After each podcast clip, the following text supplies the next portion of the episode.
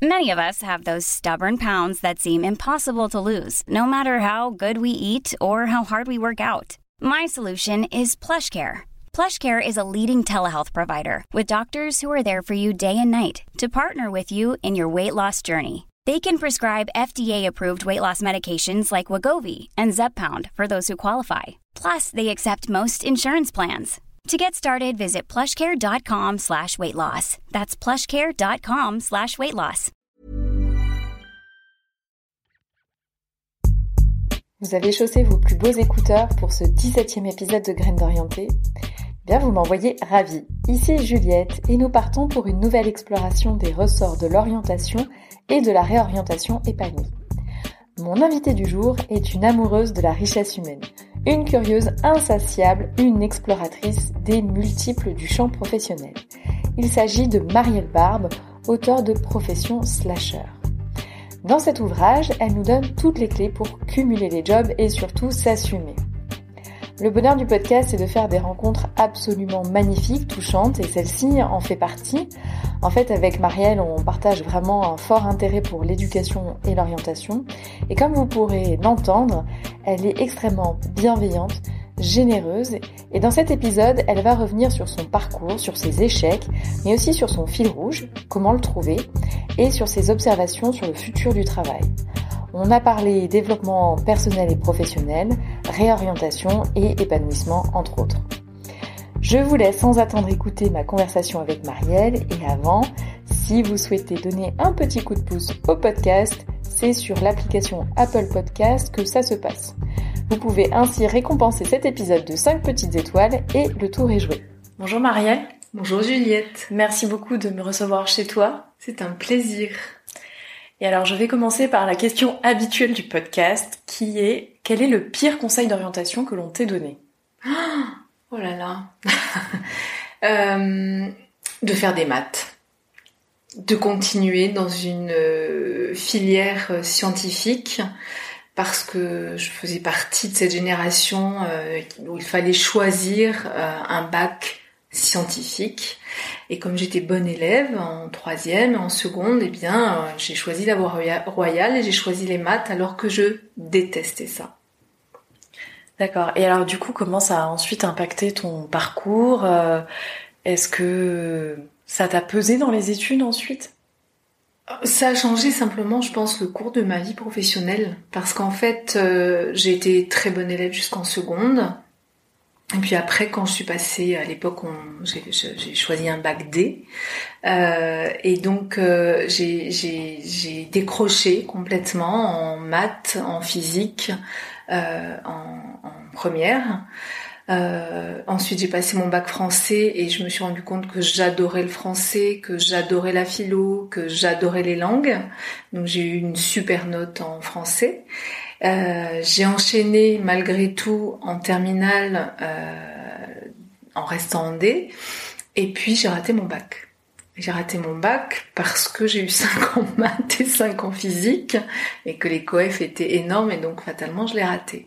Et comme j'étais quand même dans cette génération où c'était vraiment, il y avait une injonction très très forte à faire ce bac-là, eh bien la pression familiale a fait que elle était tellement forte qu'on m'a imposé de reprendre, de redoubler en scientifique.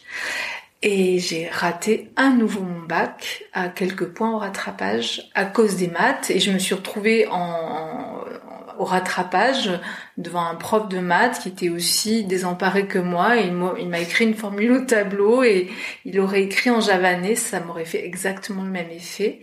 Et donc j'ai raté mon bac. Mais je considère aujourd'hui que ça a été la chance de ma vie parce que j'ai pu enfin m'affirmer face à mon père notamment en disant je choisis ma vie. Et si j'avais eu mon bac, j'aurais aussi eu tendance à choisir des études qu'il m'aurait un peu imposées pour faire comme les fils d'amis, les enfants. Enfin, voilà. Donc là j'ai dit stop, pousse. Je prends ma vie en main, alors bon bah ça a impliqué que je me jette dans le grand bain à 18 ans et que j'aille travailler parce qu'il m'a dit ok tu choisis, ben débrouille-toi. Et en fait, j'ai découvert que j'adorais apprendre en travaillant, en faisant, en mettant les mains dans le cambouis. Et enfin dans le cambouis, ou en tout cas dans l'argile, dans des choses qui m'intéressaient. Et j'ai découvert comme ça et j'ai ouvert des portes. Et là, j'ai commencé à explorer des choses et à adorer travailler et à adorer apprendre en travaillant. Tu étais jeune quand même à l'époque, je me dis à 18-19 ans, comment tu as réussi à puiser cette force en toi pour déjà dire à ton père « je ferai peut-être pas forcément ce qui était prévu pour moi » et aller pousser toutes ces portes. À un âge, on n'a peut-être pas forcément la notion du réseau, de la capacité d'entreprendre, etc. Où est-ce que tu as puisé cette force ? En fait, je crois que là, enfin, souvent les gens me disent ça, me disent « quelle chance, quel courage, vous avez tout le temps su arrêter un boulot quand ça vous plaisait pas, rebondir ». En fait, j'ai jamais vécu ça comme ça. Oui, effectivement, ce double échec, il a été quand même, c'était pas très agréable d'échouer 2 fois au bac. Donc oui, ça a été cuisant et c'est ça, je pense, qui m'a donné la force de dire stop, voilà, perdu pour perdu, au moins je choisis ce que j'ai envie de faire. Mais finalement, c'est comme par la suite, c'est-à-dire que quand je m'ennuyais quelque part, c'était plus douloureux pour moi de rester à un endroit où je n'étais pas à ma place, où je ne me sentais pas en cohérence avec ce qu'on me proposait ou avec les sujets sur lesquels je travaillais ou l'environnement dans lequel j'étais ou les gens avec qui je travaillais, enfin en tout cas l'ambiance de travail. C'était plus difficile pour moi que de partir, quitte à prendre le risque de me retrouver parfois dans un grand vide et à prendre parfois un job alimentaire, mais je préférais ça en sachant qu'il y avait une échéance. Je prenais un job de 2-3 mois, ça me permettait de subvenir à mes besoins fondamentaux pour me donner le temps de trouver vers où aller et ce que j'avais envie de faire. Donc pour moi, ça n'a jamais été du courage ni de l'audace chez moi, ça a été vraiment une espèce de réflexe de survie, de bon sens. Il n'a rien à voir avec du courage pour moi, hein, en tout cas, voilà. Alors, je vais nous amener quelques années en arrière et faire un lien avec ton livre sur la vocation. Dans le livre, tu mets en garde contre les illusions que peut porter la vocation. Est-ce que toi, jeune, tu avais une idée précise de métier que tu aurais rêvé d'exercer ? Maintenant, aucune. Aucune. D'abord, je pense que dans mon environnement personnel, familial, ma mère ne travaillait pas, elle était femme au foyer, on disait à l'époque. Mon père, il faisait un métier qui lui a jamais vraiment plu, et pas du tout en accord. Il travaillait dans le nucléaire, il était très écolo, donc pas du tout en accord avec ses valeurs.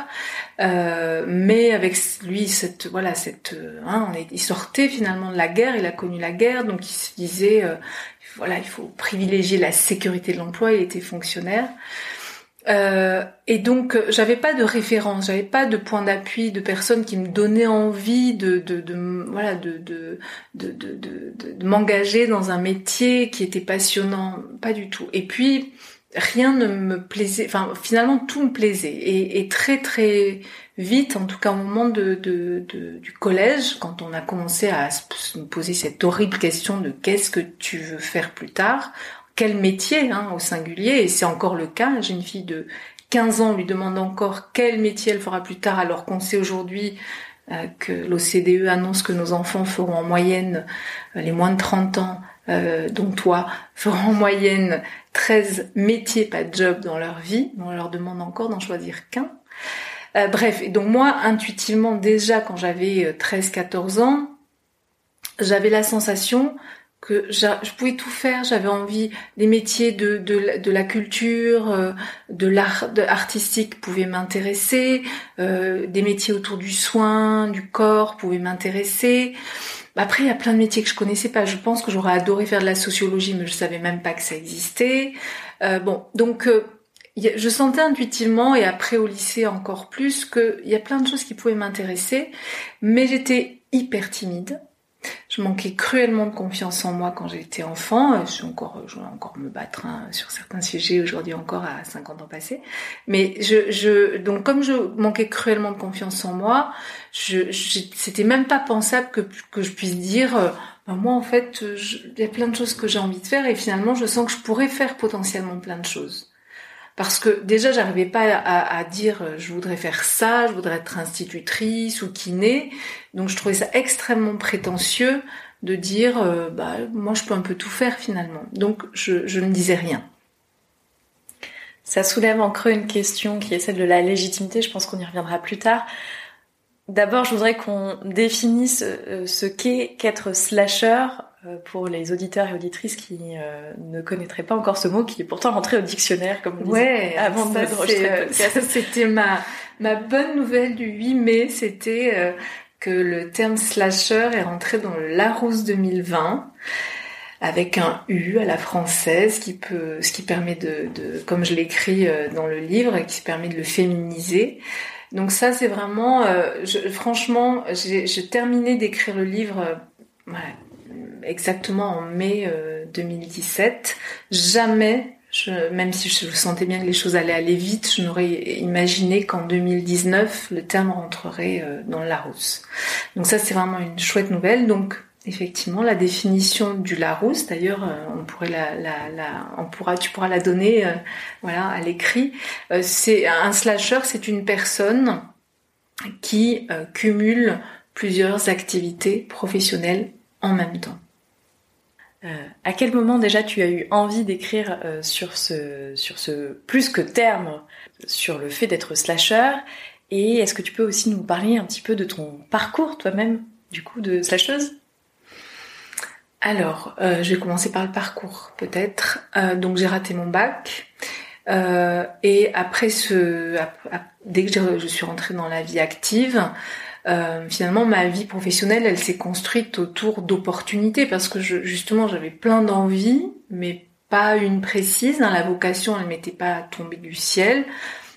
Et je l'ai attendue encore après pendant des années, mais je pense que c'est plus la bonne question à se poser aujourd'hui. On y reviendra peut-être après, y compris la question de la reconversion. À mon avis, c'est plus la bonne question à se poser.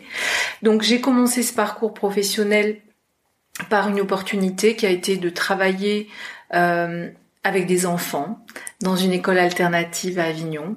Parce que ma maman avait une boutique bio et qu'il y avait une de ses clientes qui lançait cette école et qu'elle m'a demandé de l'accompagner. Donc j'accompagnais les enfants en maternelle le matin, sur le temps de déjeuner, et sur l'aide aux devoirs, enfin l'étude le soir. Et en parallèle, je travaillais pour le Festival d'Avignon pendant l'été.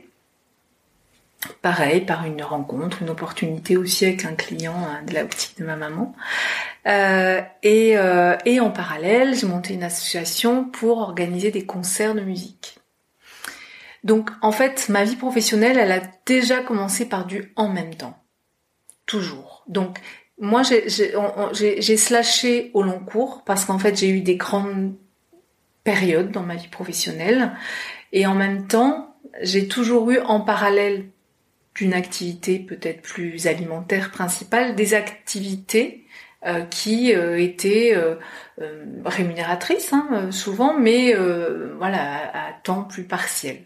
Donc si je dois schématiser un peu mon parcours, donc au moment où j'ai démarré toutes ces activités, c'était à Avignon. En même temps, je me suis formée très très jeune à plein d'outils de développement personnel. Parce que si j'avais eu mon bac, peut-être je serais allée faire kiné parce qu'il y avait quelque chose qui m'attirait autour du corps, autour du bien-être. Voilà, je savais pas trop à l'époque autre que kiné, est-ce que ça pouvait recouvrir comme métier. Donc, mais globalement, les premières années de ma vie professionnelle, elles ont été autour de l'action culturelle.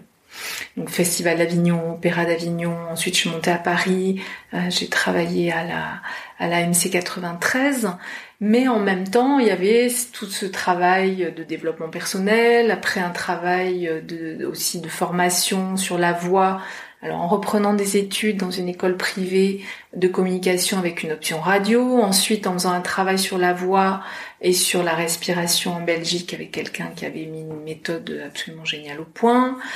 Ensuite, je me suis installée à Paris, et puis j'ai ouvert un autre chapitre qui était plus lié au développement durable.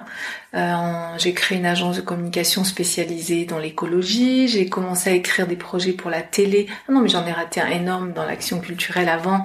À Paris, pendant 10 ans, j'ai travaillé pour le Conseil général de la Seine-Saint-Denis sur un projet génialissime auquel je prends encore part tant que je peux par cette association qui s'appelle Zebrock au Bahut, qui est un projet formidable qui se déroule dans des collèges et des lycées de Seine-Saint-Denis depuis plus de 20 ans.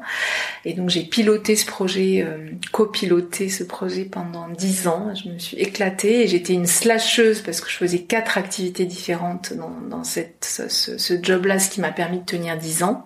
Mais en même temps, je manageais des artistes et je coachais des personnes sur la voix et sur le souffle.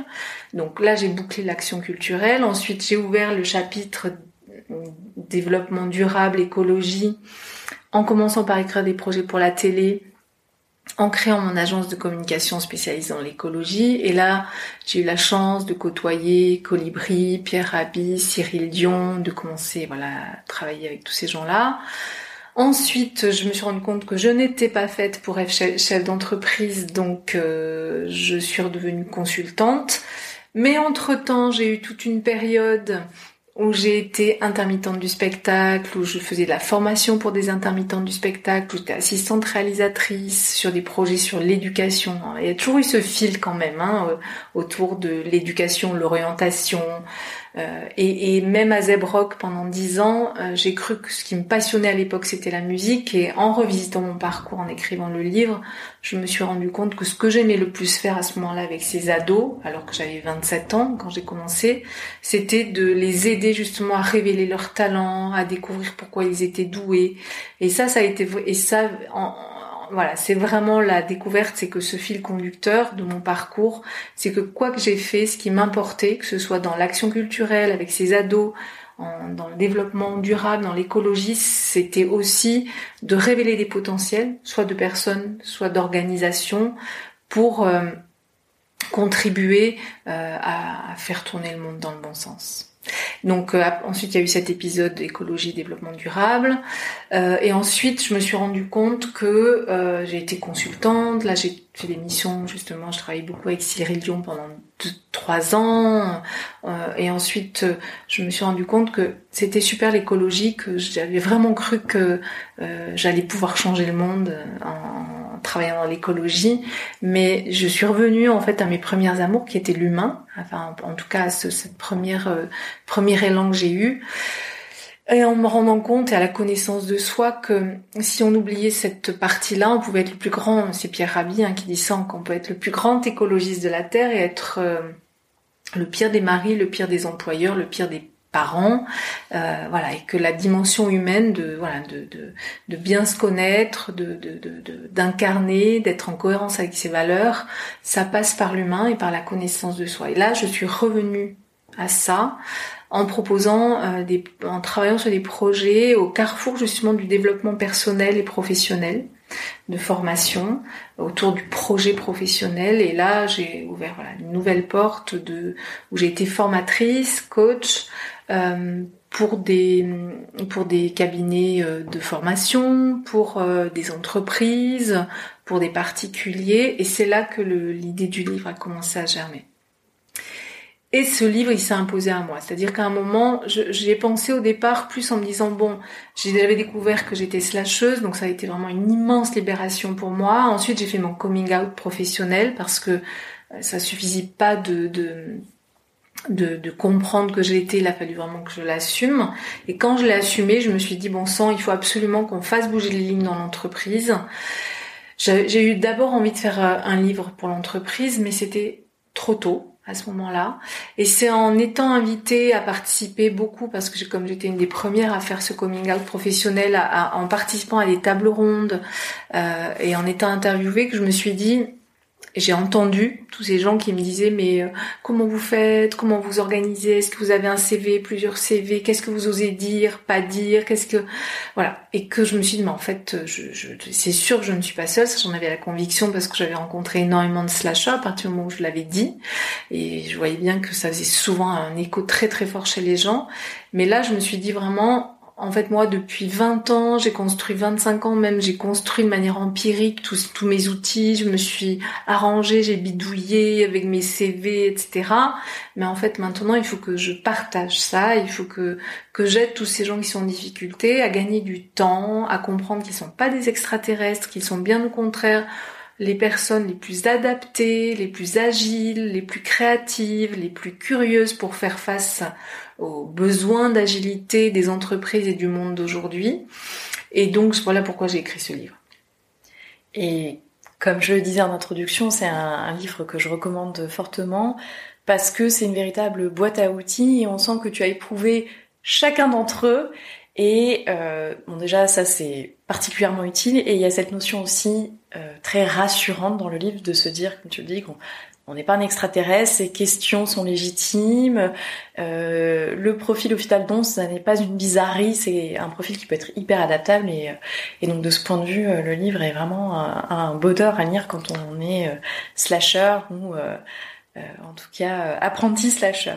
Je voulais revenir sur un point que tu citais tout à l'heure et que je trouve intéressant, c'est celui du coming out, parce que à l'époque où tu as donc annoncé que tu étais slasheuse à ton environnement professionnel, c'était quand même assez rare. Aujourd'hui, les lignes commencent à bouger. Est-ce que toi, tu as pu constater quand même des améliorations, des états d'esprit qui changent, qui vont dans le bon sens ? Ah, complètement. Alors, je m'amuse à regarder combien de slashers se déclarent sur LinkedIn depuis la sortie du livre. C'est énorme, hein. Voilà, on pourrait faire il faudrait que je fasse un petit diagramme pour montrer comment ça évolue. Après, dans les entreprises, ça bouge, à mon sens. Ça bouge du point de vue des particuliers, c'est-à-dire que le terme est de plus en plus connu, les gens comprennent que de toute façon on va aller vers ça et les gens assument de plus en plus de l'être et sont heureux de l'assumer. Dans l'entreprise, c'est pas encore ça. Alors il y a des entreprises, j'ai donné une conférence récemment chez Decathlon, donc ça c'était la méga bonne surprise pour moi parce que quand je demande toujours en début de conférence qui connaît le terme slasher, donc là 100% de la salle connaissait.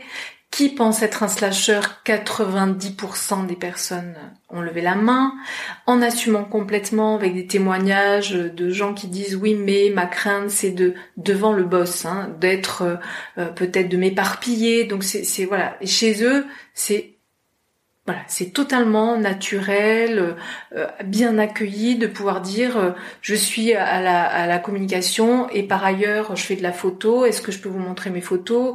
Je monte un projet sur le partage, ce sont des exemples concrets, hein, je monte un projet sur le partage de matériel onéreux, de sport, est-ce que je peux lancer ça en parallèle de mon job ? Oui, bon, mais c'est extrêmement rare.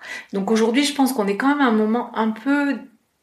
comment dire, inconfortable. J'aime pas trop le mot schizophrénique parce que voilà, j'aime pas trop utiliser ce terme-là.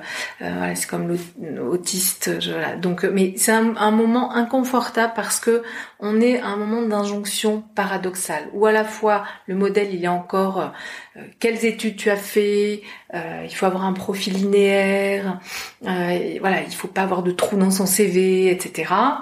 On a quand même des processus de recrutement quand même extrêmement archaïques, on va dire, à mon sens. Et en même temps, les choses vont vite et on entend et j'entends quand je vais dans des tables rondes, des colloques, y compris au MEDEF, y compris avec des acteurs institutionnels, de Pôle emploi, des chefs d'entreprise qui disent « Oh là là, mais aujourd'hui, vive les soft skills, à bas les fiches de poste. » Voilà. Mais dans la réalité, on n'y est pas encore. Et je fais des ateliers en entreprise qui s'appellent « Slashez-vous » justement pour permettre aux collaborateurs d'aller explorer un peu au-delà de leur fiche de poste en allant voir bord cadre, dans les coutures du profil professionnel ce qui restait coincé, non dit, non révélé. Quels sont ces talents, ces autres compétences que chacun porte? Les gens sont d'une richesse incroyable aujourd'hui, mais ils n'osent pas souvent le dire, ils n'osent pas créer de la porosité avec leur entreprise ou avec leur job, leur mission, parce que c'est pas encore totalement acquis. Et quand je fais ces ateliers-là, je suis toujours stupéfaite de voir cette richesse-là et de constater le gâchis de talent qui pourrait être mis au service de l'entreprise.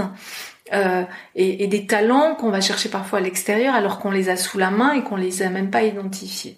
Et je pense que ce sujet-là, il y a vraiment un sujet aujourd'hui, ça sera l'objet de mon second livre. J'espère avoir le temps de m'y lancer vraiment, je le prépare depuis 1 an.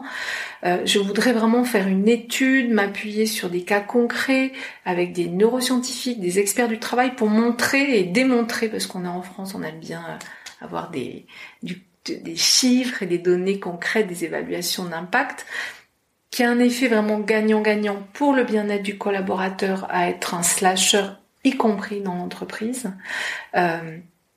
et gagnant-gagnant pour l'entreprise, gagnant-gagnant pour l'enthousiasme, le fait de ne pas s'ennuyer, de sentir qu'on est pris en compte globalement dans l'entièreté de sa personne, dans sa complétude, et de pouvoir aussi sentir que l'entreprise nous accompagne, elle nous permet d'évoluer au fil de notre évolution personnelle aussi, et un effet sur l'engagement. On est quand même les champions du monde des engagements au travail en France, donc un effet pour l'entreprise sur le présentéisme et la prévention des risques psychosociaux, sur la mobilité en interne, sur la flexibilité du travail, sur la capacité aussi à attirer des nouveaux talents en leur promettant de pouvoir évoluer au fil de leurs envies. Et c'est possible. J'étais au Canada cet été justement pour préparer mon prochain livre et j'ai rencontré des gens du gouvernement canadien. Aujourd'hui, ils n'arrivent plus à recruter des jeunes parce que c'est le plein emploi là-bas, et donc ils traversent la rue, ils ont un job, c'est hyper facile. Donc être fonctionnaire, ça les séduit plus beaucoup, être mal payé, moins bien payé en tout cas que dans le privé, ça les séduit pas non plus. Donc ils n'arrivent plus à recruter des jeunes et ils sont vraiment dans une impasse, et ils ont décidé de leur permettre justement d'être slasheurs au long cours, c'est-à-dire que on revisite tous les 6 mois à 2 ans, et on re-questionne en tout cas tous les 6 mois à 2 ans l'acquisition des compétences dans une mission et les appétences que l'on a. On fait croiser tout ça et on leur propose des missions correspondant à leur évolution personnelle. Donc si un gouvernement est capable de le faire, je suis archi convaincue que n'importe quelle entreprise peut le faire. Et je l'ai vu chez Decathlon, qui font ça de manière totalement intuitive, empirique, sans que ça rentre dans des super process, des super programmes de je ne sais quoi, RH. Pas du tout, c'est comme ça et ça marche. Donc je suis convaincue que c'est possible et que tout le monde a y gagné, vraiment. Tu disais tout à l'heure que la question pour les personnes qui souhaitent se reconvertir se posait plus aujourd'hui dans ces termes. Alors, oui. C'est un point qui m'intéresse. Pourquoi ? Parce qu'en fait, ce que je constate, j'accompagne aussi un cabinet de formation qui fait beaucoup de bilans de compétences, et parfois la directrice qui mène ces bilans me aiguille vers moi des profils typiques, justement pluridisciplinaires, multiples. Mais aussi pourquoi ? Parce qu'en fait, avant, quand on voulait apprendre un métier, on allait à l'école. Si on voulait faire une reconversion, on retournait à l'école, on faisait une formation. Et puis on n'avait pas accès à Internet, on pouvait pas faire des MOOC. Aujourd'hui, on peut faire des formations avec une université aux États-Unis, à distance, en se certifiant. C'est dingue. Moi, quand je fais des masterclass pour le grand public de 2 jours et que je vois tous ces gens qui ont... qui se forment en permanence. Ça m'éblouit, et en même temps, je vois bien que c'est compliqué parce qu'ils savent pas trop comment mailler tout ça, tricoter tout ça. Donc oui, pourquoi je pense que la reconversion n'est plus à se poser dans les termes dans lesquels on l'envisageait avant, c'est que je pense qu'aujourd'hui, on devrait plutôt parler d'évolution au long cours, d'évolution au fil de la vie, d'évolution continue plutôt que de formation continue. ou de formation continue. Voilà, on peut tellement se former sur tout. Donc aujourd'hui, quelqu'un qui, je vois beaucoup de jeunes qui sortent de grandes écoles, qui au bout de 2-3 ans dans une grosse boîte, dans un cabinet de conseil, se disent mais je suis pas à ma place, j'ai l'impression que ça ne produit pas de sens pour moi, pas de sens pour la société, et qui se disent bah je vais me reconvertir, je vais peut-être m'engager voilà, dans une ONG, dans le sujet de l'éducation, faire un métier manuel, devenir boulanger, etc. Mais finalement, je ne suis pas sûre que ces gens-là, dans 4-5 ans après, n'auront pas aussi envie d'aller explorer un autre territoire. Et donc, je pense que, à mon sens, aujourd'hui, justement, que ce soit le bilan de compétences ou la question de la reconversion, moi, je la prendrais plus par ce prisme justement de chercher ce fil conducteur. Quel est ce lien qui entre toutes nos facettes? Quel est ce lien, ce fil conducteur que moi j'ai fini par trouver, qui fait qu'aujourd'hui, d'abord, je peux plus me perdre, parce que si j'ai envie de faire quelque chose de nouveau, je vais toujours questionner si ça nourrit ma raison d'être, et puis que je vois toute la cohérence entre toutes ces facettes de ce petit diamant que je facette depuis 50 années. Donc et je pense qu'aujourd'hui c'est ça que je questionnerai, ou j'inviterai les personnes à faire ce travail-là. Ça veut pas dire qu'à un moment on va pas trouver un métier qui offre cette possibilité. Je vois beaucoup de journalistes qui me disent ça en disant mais moi j'ai aussi choisi ce métier pour ça, parce que ça me permet de faire du journalisme. J'ai fait du journalisme d'investigation, et puis je peux faire de la presse écrite, de la radio, de la télé, je peux écrire des livres. Bon voilà, donc il y a des métiers un peu parapluie, hein, qui permettent comme ça d'abriter plein de choses, mais finalement voilà, c'est plutôt de le prendre par ce lien-là. Ça me fait penser à une parole de Bertrand Uzev, qui est le cofondateur de Welcome to the Jungle et qui était dans le podcast, et qui me disait à Welcome, en fait, maintenant on accueille des personnes qui se sont reconverties, qui étaient devenues boulangers ou restaurateurs, et qui, comme tu le dis, 4 ans après, ont envie d'explorer de nouveaux horizons et qui intègrent Welcome to the Jungle, donc des profils doublement atypiques. Je vois que le temps file, et du coup j'en viens à ma dernière question, qui est celle de ton meilleur conseil d'orientation. Tu peux l'adresser au public de ton choix. Ça peut être des jeunes, ça peut être des personnes qui sont justement à une période charnière et qui voudraient se reconvertir, ou à des personnes qui sont actives. Le mot de la fin te revient. Alors, je reviens au connais-toi toi-même de Socrate, c'est-à-dire vraiment commencer par là, se dire que l'école ne nous a jamais permis de faire cette introspection-là. Si on n'a pas la chance d'avoir des parents ou un milieu qui nous encourage et un bon terreau pour ça, c'est très compliqué. Donc on choisit des choses parfois par défaut, par dépit, enfin voilà. Donc c'est refaire ce chemin-là, de se dire mais finalement qui je suis, qu'est-ce que j'aime, qu'est-ce que je n'aime pas, dans quel environnement je me sens bien, quels sont mes talents, qu'est-ce qui est facile pour moi, où est-ce que je me sens dans mon flow, à ma place, etc. Donc vraiment de partir de là.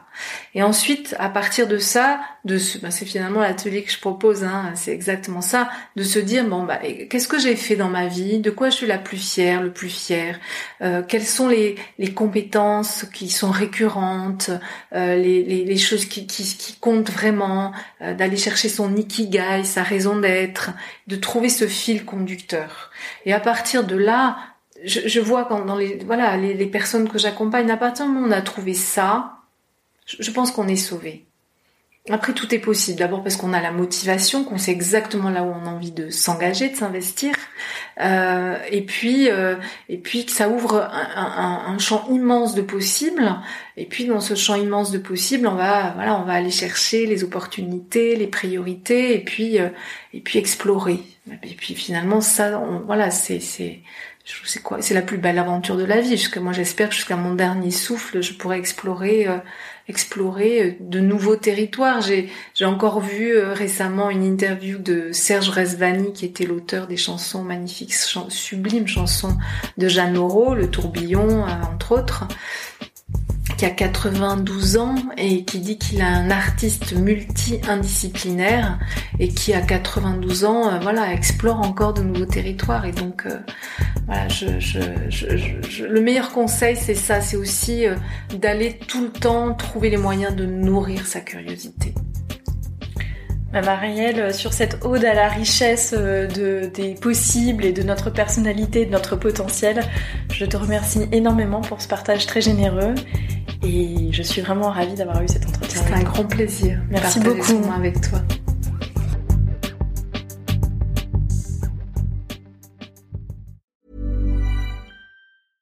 Flexibility is great. That's why there's yoga. Flexibility for your insurance coverage is great too. That's why there's United Healthcare Insurance Plans. Underwritten by Golden Rule Insurance Company, United Healthcare Insurance Plans offer flexible, budget-friendly coverage for medical, vision, dental, and more. One of these plans may be right for you if you're, say, between jobs, coming off your parents' plan, turning a side hustle into a full hustle, or even missed open enrollment. Want more flexibility? Find out more about United Healthcare Insurance Plans at uh1.com.